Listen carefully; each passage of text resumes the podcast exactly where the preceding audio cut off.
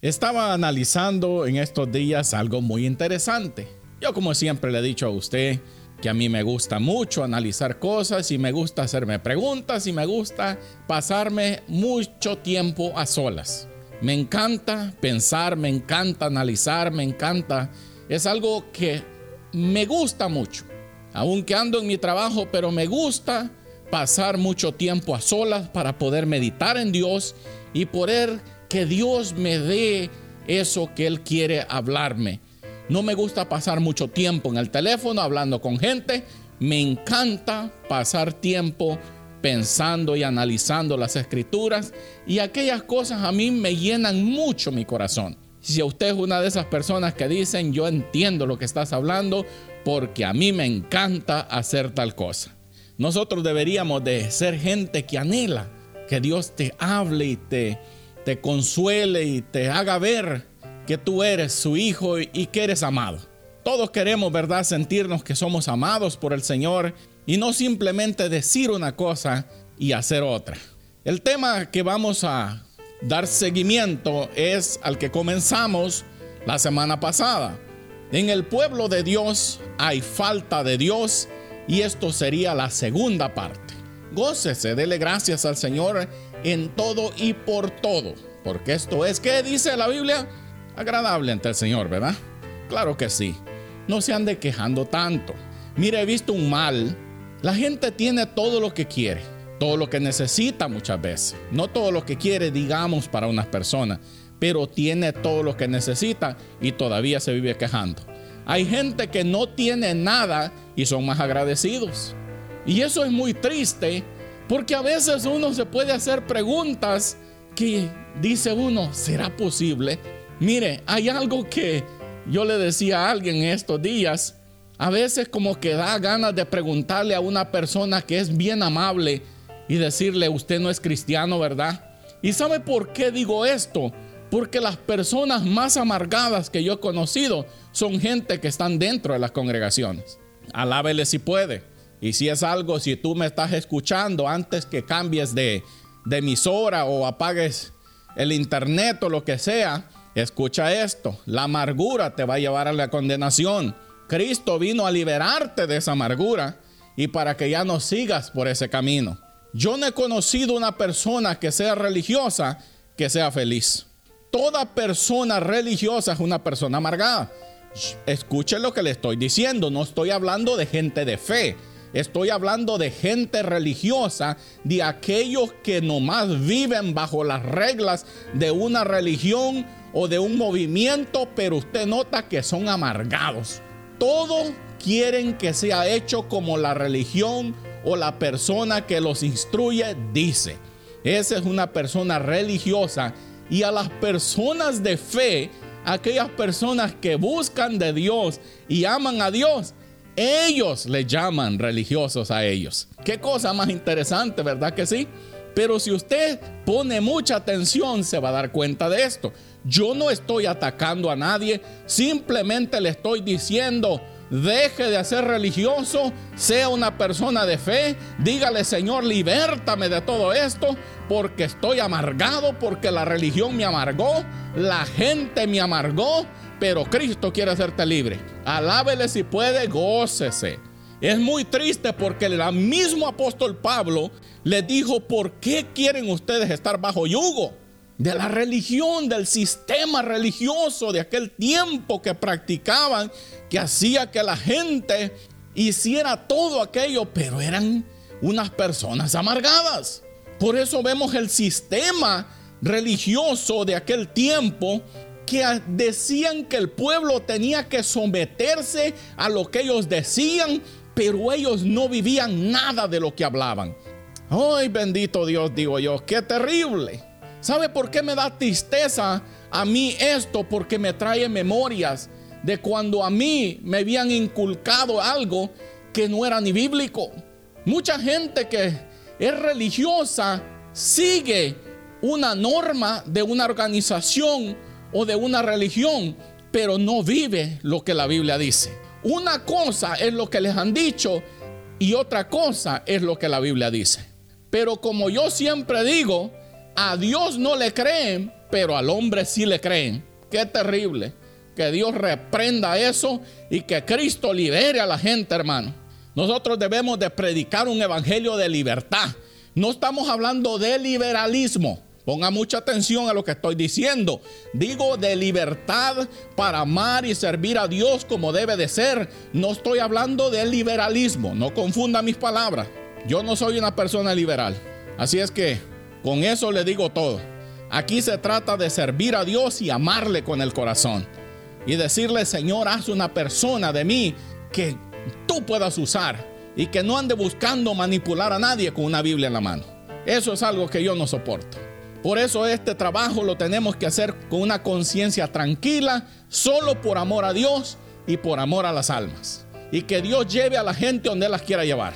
Nosotros no predicamos el Evangelio para llenar una iglesia de personas. Predicamos el Evangelio porque Dios nos dijo que teníamos que hacer este trabajo y eso es todo. Y qué hermoso es, ¿verdad? Cuando Dios te llama a hacer algo y te hace ver lo que Él quiere y no estamos preocupados en decir, vengan aquí, vengan allá, vayan para allá. No, a que Dios traiga libertad al pueblo porque ha estado esclavo bajo la maldición de la religiosidad. Si usted no entiende eso, más le vaya que vaya preguntándole al Señor, ¿soy yo una persona religiosa, Señor? Que solo hago lo que el hombre dice, pero a ti no te sigo ni te sirvo, sino a todo lo que me dice el hombre que debo de hacer. Alábele si puede. La gente tiene que meterse a las escrituras, mi hermano, y amar a Dios y decirle, Señor, quiero amarte a ti con todo mi corazón, como la Biblia dice, con toda mi mente, con toda mi alma y con la fuerza que tú me das aún con el trabajo que yo hago. Si lo quiere ir a buscar, en el hebreo dice, y con todas mis finanzas. Alábele si puede por aquellos tacaños que no le gusta compartir nada con nadie. ¿Ok? Alábele.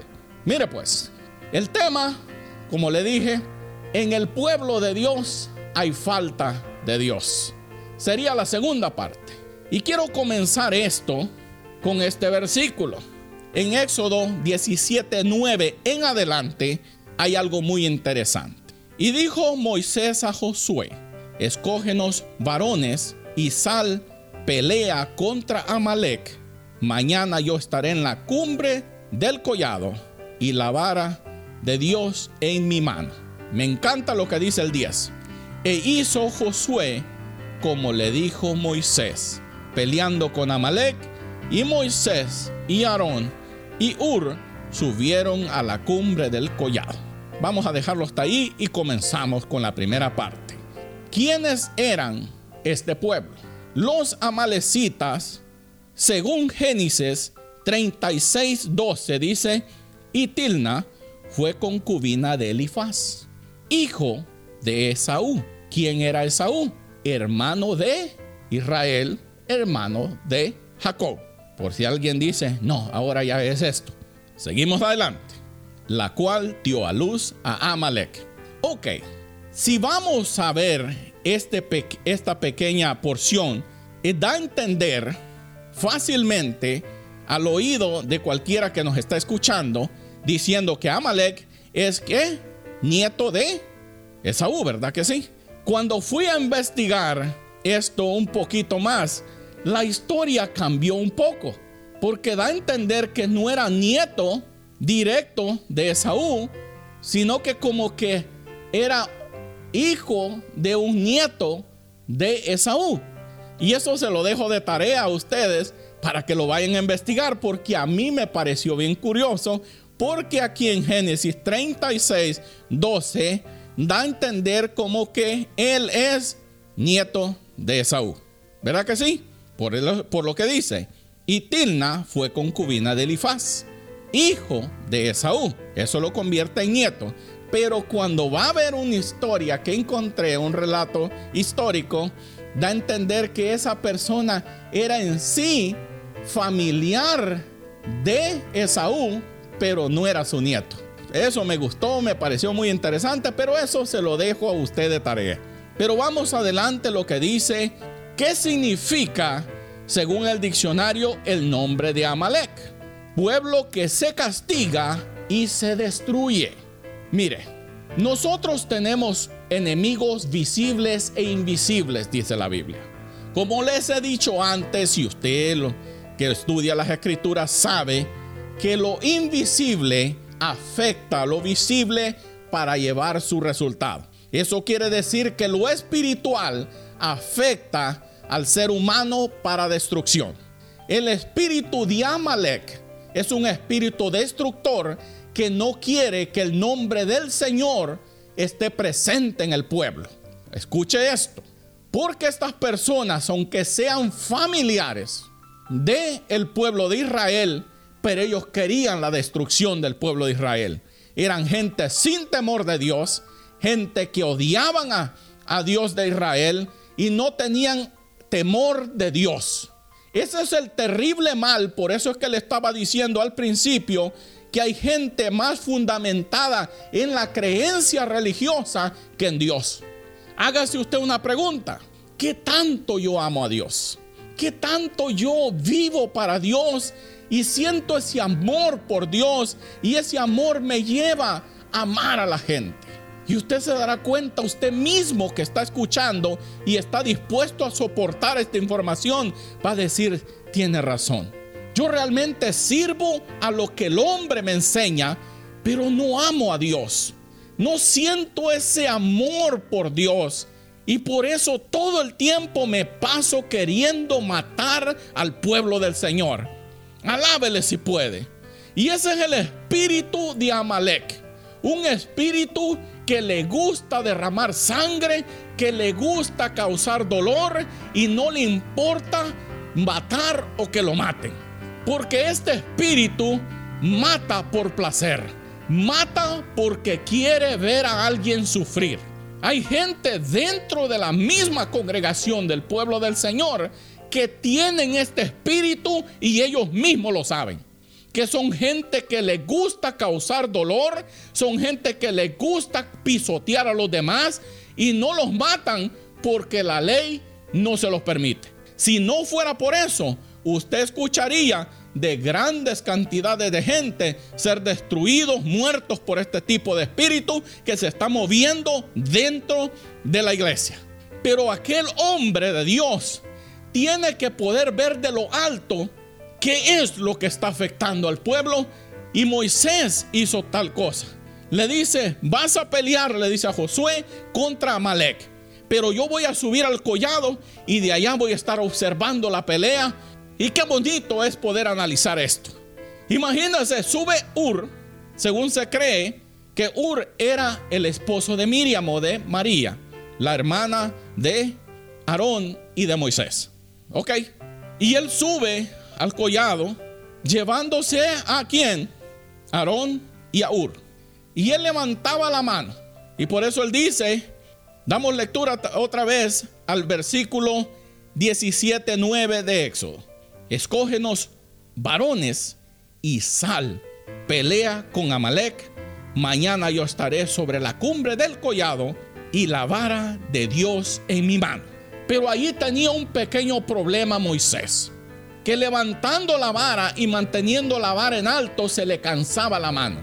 Dándose cuenta, Ur y el sacerdote, Aarón, dicen, hmm, estamos viendo algo muy interesante que cuando Moisés baja su mano y la vara de Dios, Amalek, el espíritu de Amalek, destructor, enemigo de Dios, enemigo del pueblo de Dios, el enemigo que destruye, el enemigo que mata al pueblo de Dios, dice, el Amalek dice, avanza en contra del pueblo de Dios. Este es un llamado a todo líder. Tú tienes que estar pendiente de lo que el enemigo está haciendo dentro de la congregación. Hay gente que se acuesta a dormir y ni siquiera le dice, Señor, si hay algo que yo necesito saber de lo que está pasando en el pueblo, házmelo ver. No, ellos cumplen con el servicio y se van a su casa y se acuestan a dormir. Y ni siquiera le dicen, Señor, por favor, Padre, si hay un hermano, hay una hermana o lo que sea luchando, hazme ver, Padre, qué puedo yo hacer y hazme ver qué necesito hacer para que esta persona venza. Tú me dices, tú me diriges lo que yo debo de hacer. ¿Usted cree que Moisés tomó la decisión de irse al collado y observar de allá la pelea entre Amalek y Josué y la gente, no más porque así. ¿No cree usted que Moisés consultó a Dios y le dijo, Señor, ¿qué quieres que haga? Y el Señor le vino, como siempre hablaba, sube al collado y observa. Qué importante es que nosotros nos dejemos de guiar por Dios y podamos aprender, como hablamos la semana pasada, de cuando es Dios hablándonos y dirigiéndonos a lo que debemos de hacer. Si alguien tiene oídos para oír, que oiga, como dice la Biblia. Necesitamos nosotros gente que esté dispuesto a escuchar a Dios y decirle, Señor, háblame. Esto no se trata de tener competencia de quién tiene más gente en una congregación. Esto se trata de llevar al pueblo de Dios a la victoria. Alábele, dígale gracias Señor, porque necesitamos gente con valor y no gente cobarde.